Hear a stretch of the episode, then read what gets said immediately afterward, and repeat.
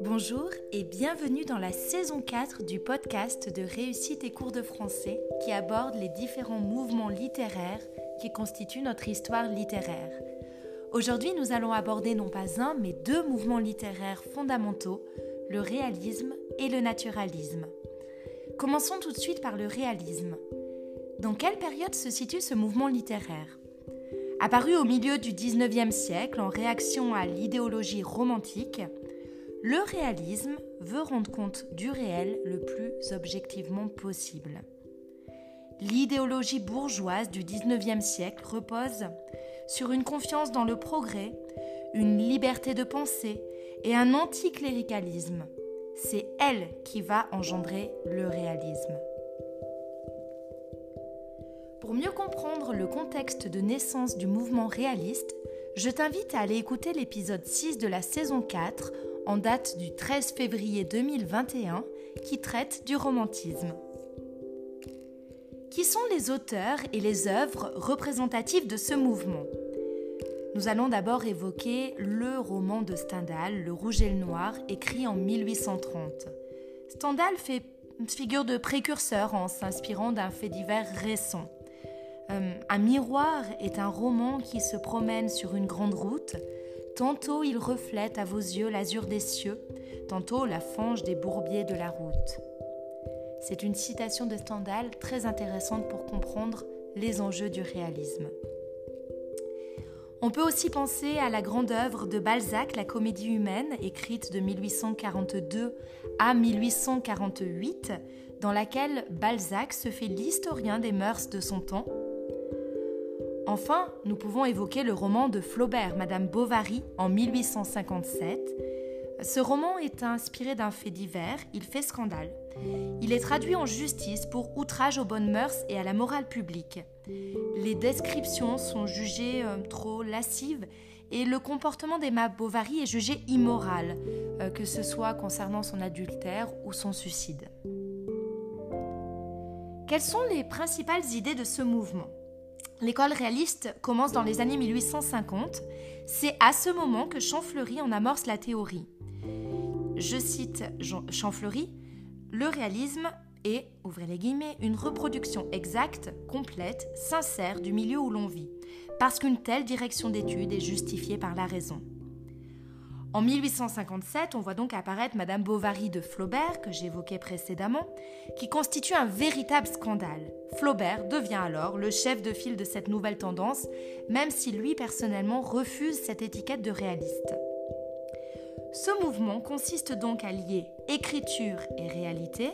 Il a pour objectif de décrire la société dans sa dimension historique et sociale. Les écrivains se documentent, vont sur les lieux où vont se, passer leurs actions. C'est vraiment euh, la réalité qui sert de base à l'écriture des romans réalistes. Le mouvement réaliste va donner lieu à un autre mouvement à la fin du 19e siècle qui s'inscrit dans sa continuité. Il s'agit du naturalisme. Dans quelle période se situe ce mouvement littéraire?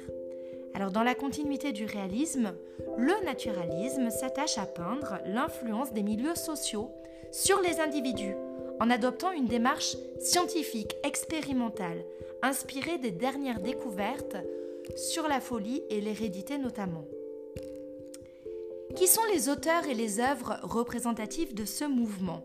Eh bien évidemment, on est obligé de citer Zola et les Rougon-Macquart, qui sont 20 romans parus dès 1871, dont le sous-titre programmatique, qui annonce le contenu de, l'œuvre, est Histoire naturelle d'une famille sous le Second Empire. On peut aussi évoquer le roman de, de Maupassant Pierre et Jean en 1888, puisque dans la préface très célèbre de Pierre et Jean, Maupassant formule son propre art du roman qui module les principes à l'origine du réalisme et du naturalisme. Je cite Maupassant. Faire vrai consiste donc à donner l'illusion complète du vrai. J'en conclus que les réalistes de talent devraient plutôt s'appeler des illusionnistes. Citation très intéressante pour comprendre la démarche de l'écrivain réaliste et naturaliste. quelles sont les principales idées de ce mouvement? Ce mouvement a été défini par Émile Zola dans son roman expérimental. En fait, le roman expérimental, ce sont euh, des articles, c'est une série d'articles de Zola regroupés. Il dira donc à ce propos Le naturalisme est purement une formule, la méthode analytique et expérimentale. On vous demande de chercher et de classer votre part de documents humains, de découvrir votre coin de vérité grâce à la méthode.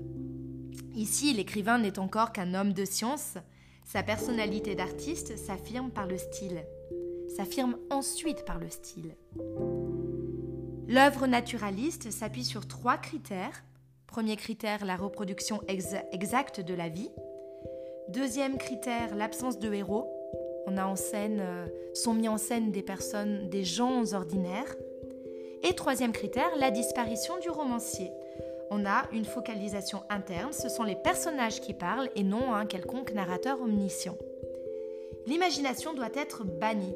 Tous les efforts du romancier tendent à cacher l'imaginaire sous le réel on doit vraiment croire que ce qui nous est raconté est vrai. Et là, l'art du romancier aura réussi, aura atteint son objectif. Le naturalisme repose donc sur des méthodes scientifiques.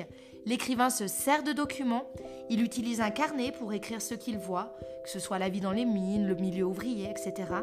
Il cherche par ses œuvres à exprimer le mal social de la manière la plus réaliste possible. Voilà, cet exposé sur le réalisme et le naturalisme est terminé. Je te donne rendez-vous très bientôt pour un nouveau podcast qui te fera découvrir un nouveau mouvement littéraire. D'ici là, n'oublie pas que la force de la littérature soit avec toi. Bye bye